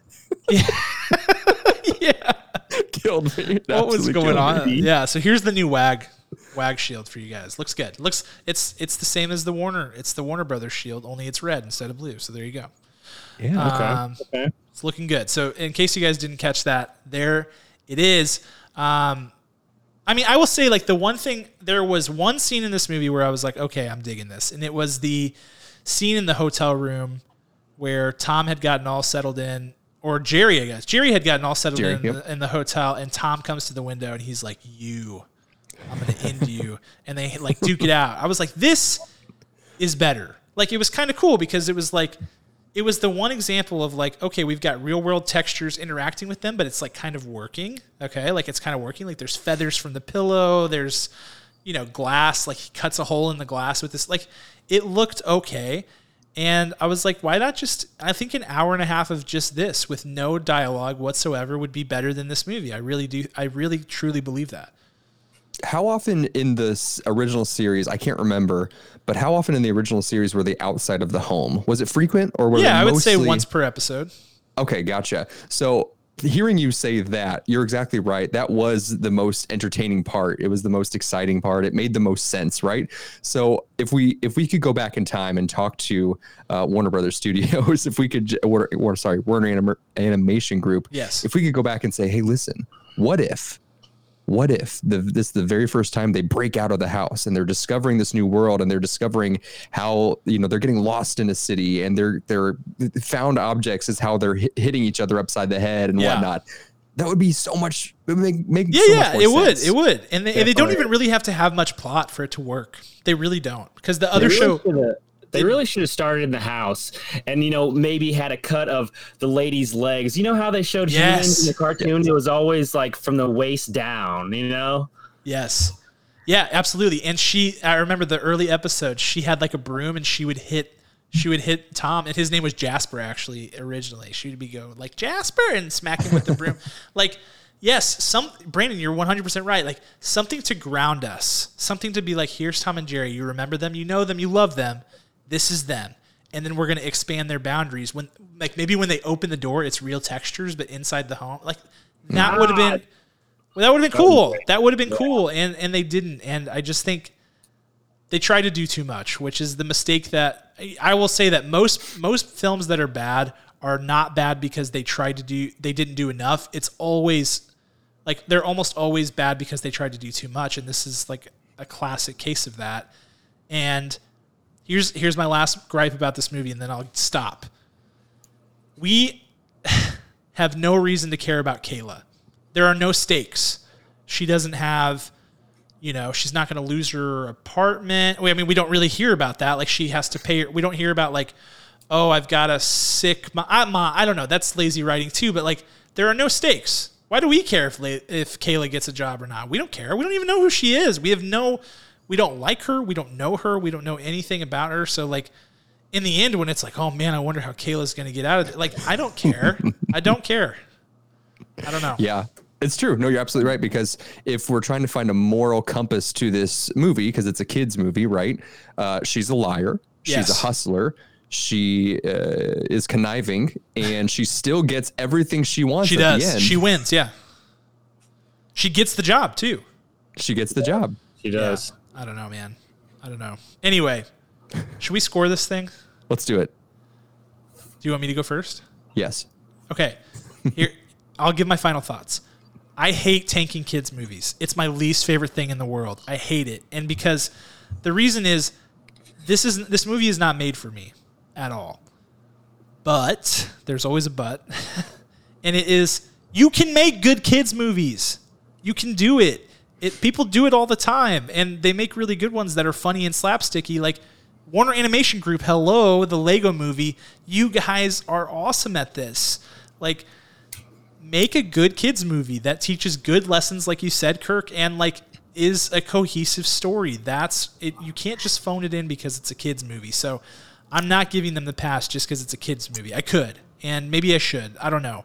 But i'm giving it a 1.1 out of 10 it's the lowest score i've ever given on this podcast in 62 episodes Wow. Man, I mean, wow. That's that's incredible. sorry i'm sorry but it just had to be done it had to be done We watched a real clunker, which uh, previously held the score for the lowest, uh, held the record for the lowest score that we have ever given. Uh, came out in 2019 or early 2020 Kitchen? called The Kitchen. Uh, Cam gave it a 1.7. I gave it a two when that movie came out. Oh And- man, I would have sworn that I gave Trolls World Tour a lower score, but I think you're right. Oh, I think I maybe. gave. No, no, I didn't. I don't think I did. I, I think kitchens the kitchen still stands uh, stands the test of time, but Man. until now, uh, Tom and Jerry has usurped the lowest score from Cam. Well deserved too. Awesome, awesome. This movie, all of the reasons that I said uh, about why this is terrible, uh, I have to give it uh, one more that I didn't discuss. They talk about some pretty intense um, uh, social issues, relationships that are on a very mature level, like uh, between between Ben and Preeta. You know, she says that, well, he just I told him that I don't want it, and he keeps giving. He keeps giving more. Like that's a very complex, emotional. emotionally layered uh, thing that does not happen and, and kids couldn't care less about it.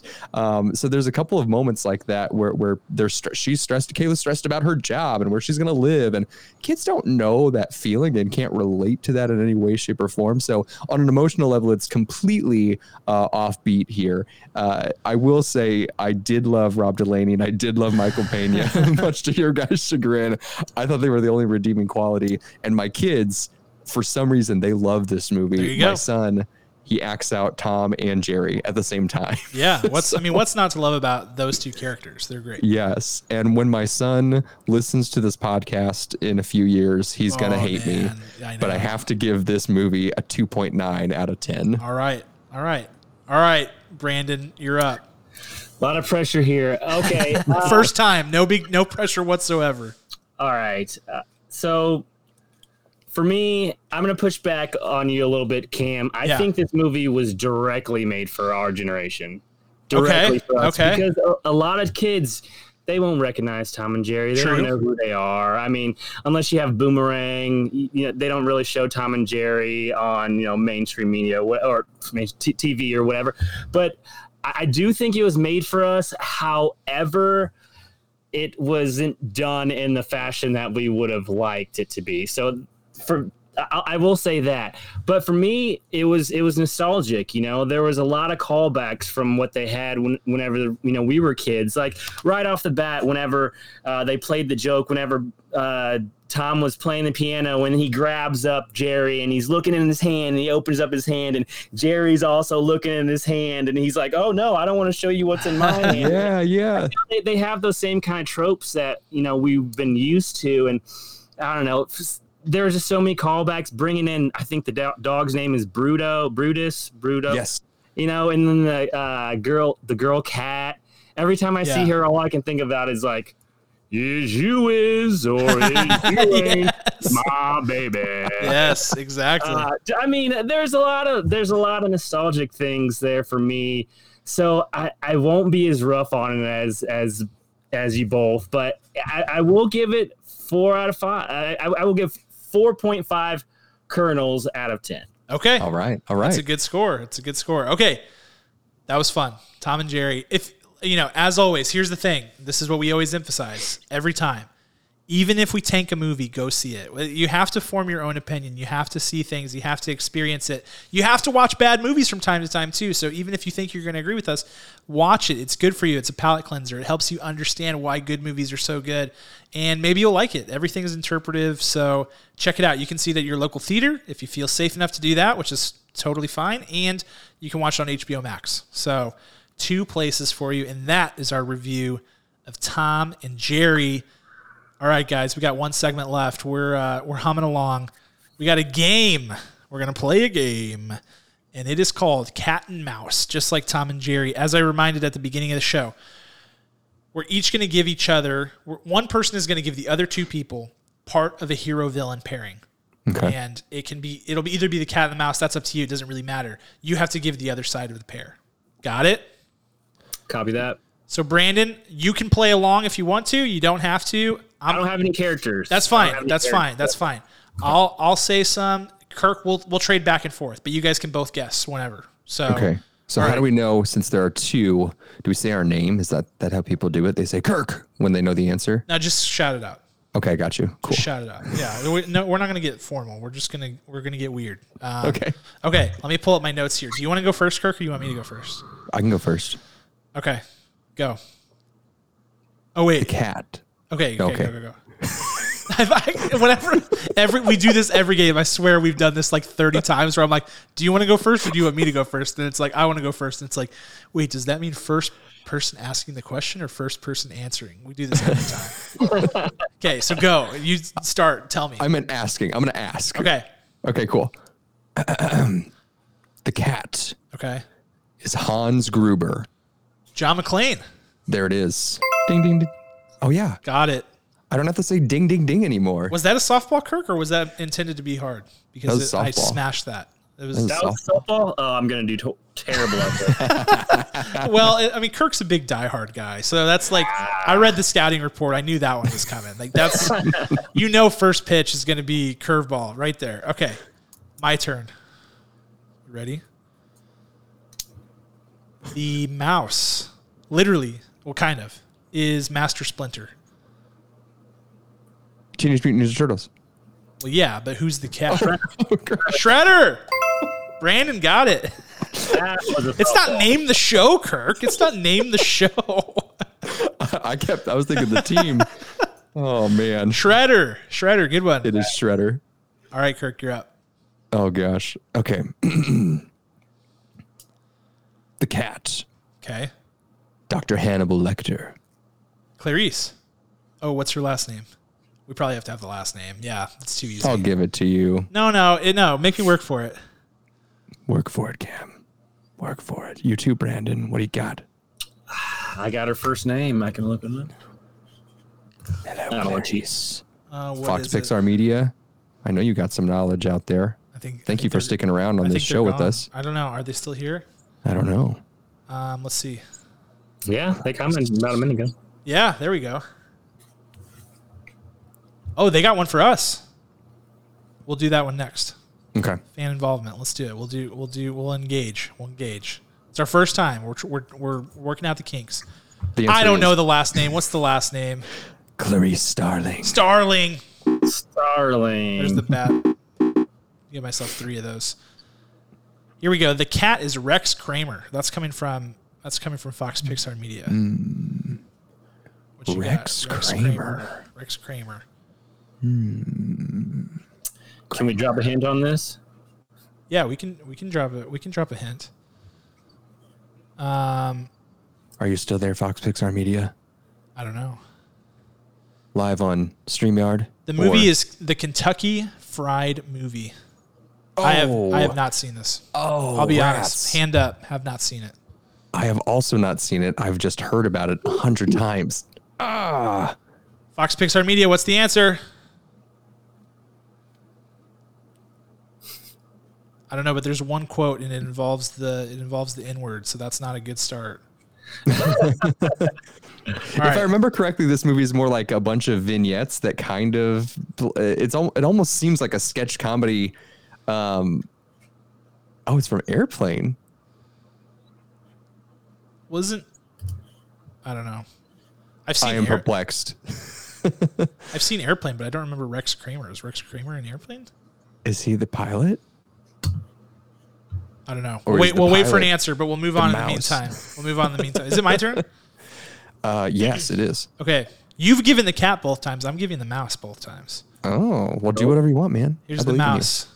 Cady Heron. Or Caddy. What? Cady Heron. This is a tricky one. Is this a movie show? It's a movie. It's a movie. It's a movie. Katie. Spelled. C A D Y.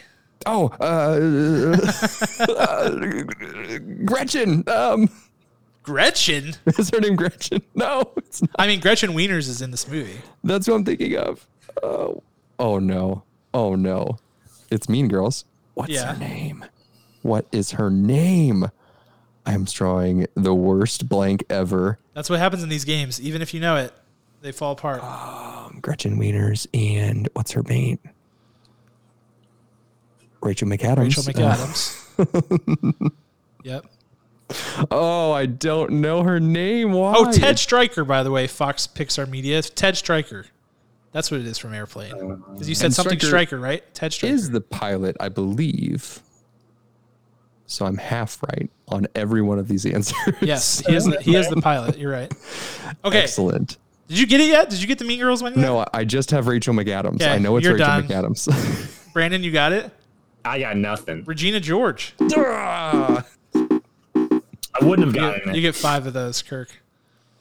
well, I'm just. how dare they're you? growing. They're compounding. They're growing exponentially with each wrong answer. well, you know what? Do you want me to stump you, or do you want this game to be fun? I want What do you no. I want Cam? a stumper. We've already gotten a couple stumpers from um, from people watching along with us. So Well, let's fine. go.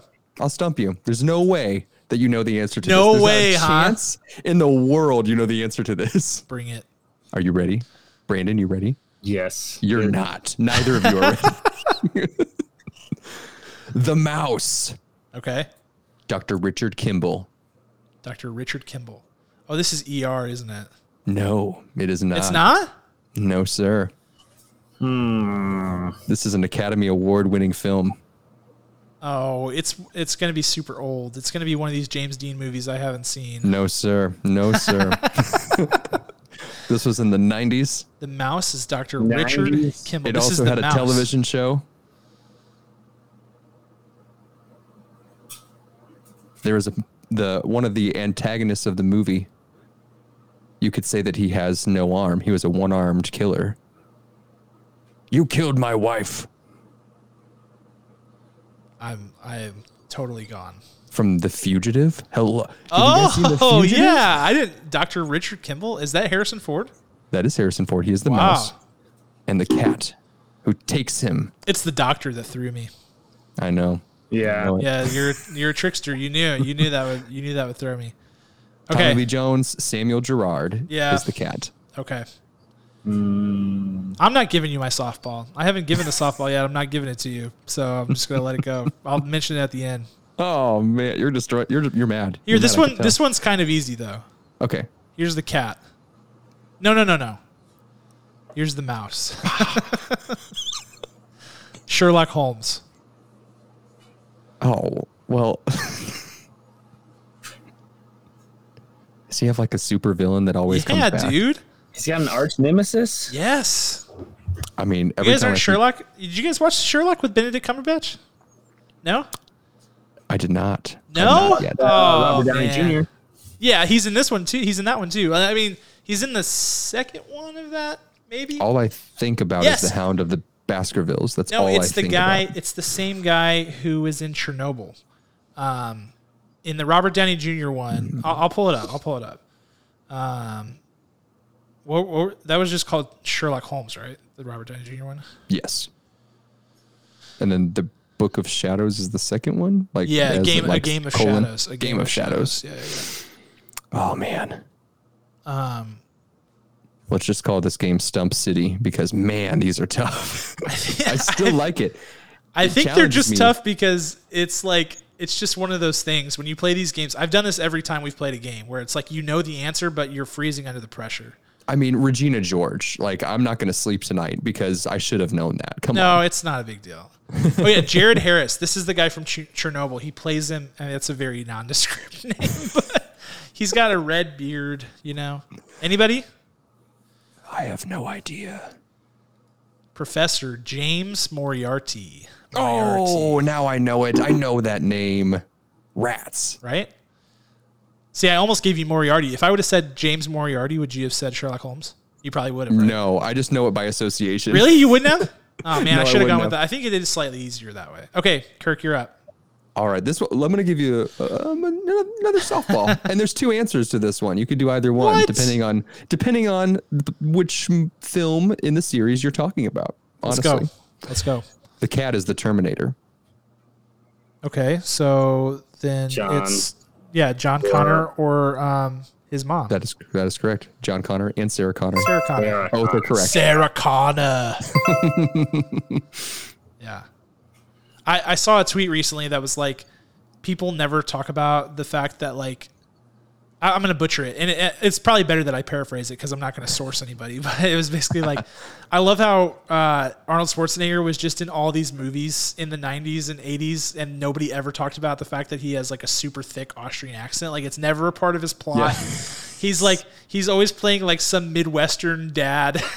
he's like completely Austrian. Like why is that not part of his backstory at all? Kindergarten Cop, Jingle all the way. Junior. Yeah, Junior. Exactly. It's like Twins. why? Yeah, and they're all yeah. It's all him as a dad. I don't know. Anyway, that's a good one. Okay. Here, let's go with this one. Give me an easy one. I'll give you an easy one. I think. Commodus is the cat. Commodus. Oh, uh, Is it Gladiator? It is Gladiator. Maximus. Maximus Decimus Aurelius. There it it. is. Good job, Brandon. Good job, guys. You get doubles for that. You guys both got it. All right. Next one, This is, Kirk. this is my last one. Okay. I think this is my fifth one. Yeah, I've got one left as well. I don't know how well this is going to go. Good luck. All right, let's go. Let's the go. mouse. The mouse. And I'll take just a first name of a character. Okay. I don't even know if we get a last name from this character. Uh, the mouse is Sidney Prescott. Sidney Prescott. What's your favorite scary movie? Oh, Well, what's uh this is the mouse. She is the mouse. So is it just Scream? But that character was called some Oh yeah. What's Yes. the character's name? He has a name. it's uh I'll take a first name only. Does it have a first and a last name? He probably does. He was the he was the lead killer Yeah. in this film. If it helps, if you need a hint, I'm not gonna get it. It's I know it's the big twist ending. You know, I we had we had we heard these names. It was one of the twins' names in WandaVision. You have you have 50-50 shot. Billy It is correct. counts. Count it. Scream. I love Scream. I, I would never know that. I would never know that. Um, all right, I've got one more. okay. I, this one could be easy. I don't know. I can't decide if I should go with the cat or the mouse. I think I'm gonna go with the. I think I'm gonna go with the. You're a big mouse guy. So I have oh, been going cat. mouse. I've been have been going mouse. I think I'm gonna go Whoa. cat. I think it's slightly easier if I give cat, but you guys tell me. The cat is Ivan Dra- Drago. Drago. Ivan. Ivan. Drago. Oh. Brandon's got it. Go ahead, Brandon. is it is it Rocky? Yep, Rocky Balboa. My softball was Lex Luthor, but I mean that's not that's like the softest of softballs. That's soft. That's soft. All right, that's why I didn't give it. I didn't want to insult your intelligence. I figured better to answer a bunch of them wrong than to answer correctly on Lex Luthor Superman. You know, like Right. That's, that's Hey, Fox weak. Pixar Media. Clearly, we are not very good at this game. So you had some big stumpers out there. They were. I'm sure they were good. Oh, Uh, Twister. I when was the last time? I mean, Here's here's my Twister story. You guys ready for this? Yes. I was I was the baby of the family. Any of you guys the baby of the family? Yeah, Kirk is. Technically out of two. Out of two. Yeah, Kirk two. Right. Yep. Um, I was the baby out of family out of three. When you're the baby, what happens is your parents get lazy about what movies they put on and they don't really consider if it's age appropriate for you. when your oldest sister is nine years older than you and your next oldest sister is five years older than you, I watched Twister at four years old. It scarred me for life. it did. I was I like until I was like I don't know what age can I give. That's not. I think. I think probably till I was twelve, I was scared of storms. Legit. Yeah. Uh, That's one parenting mistake. And my parents are fantastic. They did an amazing job. I am already a way worse parent than they were, but that one, that's a black mark on their record. Showing me Right. Twister at four. That just like That's that's so funny. We were I was just talking about Twister uh, just a couple days ago. You know how they uh, they dropped all those like little uh, tracking balls like on the screen and they just took it off and they kind of made a a 3D model of the tornado. yeah. They're actually doing something uh, for the Mississippi River in a program that I'm actually in uh, a part of. They're dropping like I think it's like 20 or 30 trackers in like bottles at uh, in like St. Paul, uh, Oh, Minnesota. and yeah. they're just gonna let it let them uh, flow down the river and figure out where all of our all the tra- uh, plastic waste and everything else in the Mississippi River is actually ending up. So That's it was really interesting. The first thing my mind went to was Twister and those Yes. striking balls that went around the tornadoes. They're way ahead of their time. Yeah, Amazing. That is awesome. Well, that's our game, Cat and Mouse. That game was it would like every game we play. They're always harder than they seem, um, but that's what makes it fun. It's always fun, and I think a little added pressure this time, knowing that we were live. So No edits. no edits. That's right. No no givesies backsies, as we like to say. um, it's been a fun time. Like I said, and I cannot stress you enough, we have a lot of exciting things coming. We're super excited to have Brandon. Brandon's going to be popping in on this show. We're going to be doing some video content with Brandon. He's going to be helping us produce this show. We got lots of good stuff going on there. Um, so glad to have Brandon. We are, you know, if you if you found this stream, awesome, because we did not advertise it at all. We were just trying to do a test. So thank you, Fox Pixar Media, for listening in. That was a lot of fun engaging with us there.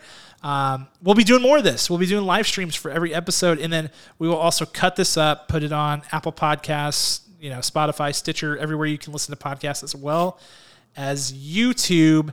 And you can catch us on, uh, as you can see on the bottom of the screen, popcorn the number four breakfast.com. If you're listening and don't have access to the screen view, popcorn the number four breakfast.com. Our website is up to date today. We got all our latest videos, including Spilled Popcorn, our web series that Kirk teased earlier, where we are breaking down currently WandaVision. And we just had the finale this week. We're getting ready to record that one right now. So we are going to talk about WandaVision there. Don't want to miss it. That'll be dropping on Monday as well as this podcast for those of you listening. Um, what else? We got we got exciting things to come. So follow us on Twitter, Facebook. Um, you can find us pretty much anywhere by typing in popcorn for breakfast. And anything else, guys? Anything I'm missing? Um, contact us if you want a T-shirt. Fox Yeah. Pixar Media, man, you're That's the man of the hour. Thank you so much for chatting with us the whole time. It's been it's been fun. We're we're going to be doing more of this, like I said. Um, so, I want to give a special thanks to our executive producer Ryan Spriggs. Want to give a special thanks to Brandon who helped us with this episode and is going to be helping us out a bunch in the future. We're really excited. And um, as always, our original music is by a band called Rhetoric. Check them out on Apple Music, Spotify, wherever you listen. We're going to play them out now, and we will see you guys next week. Talk to you then.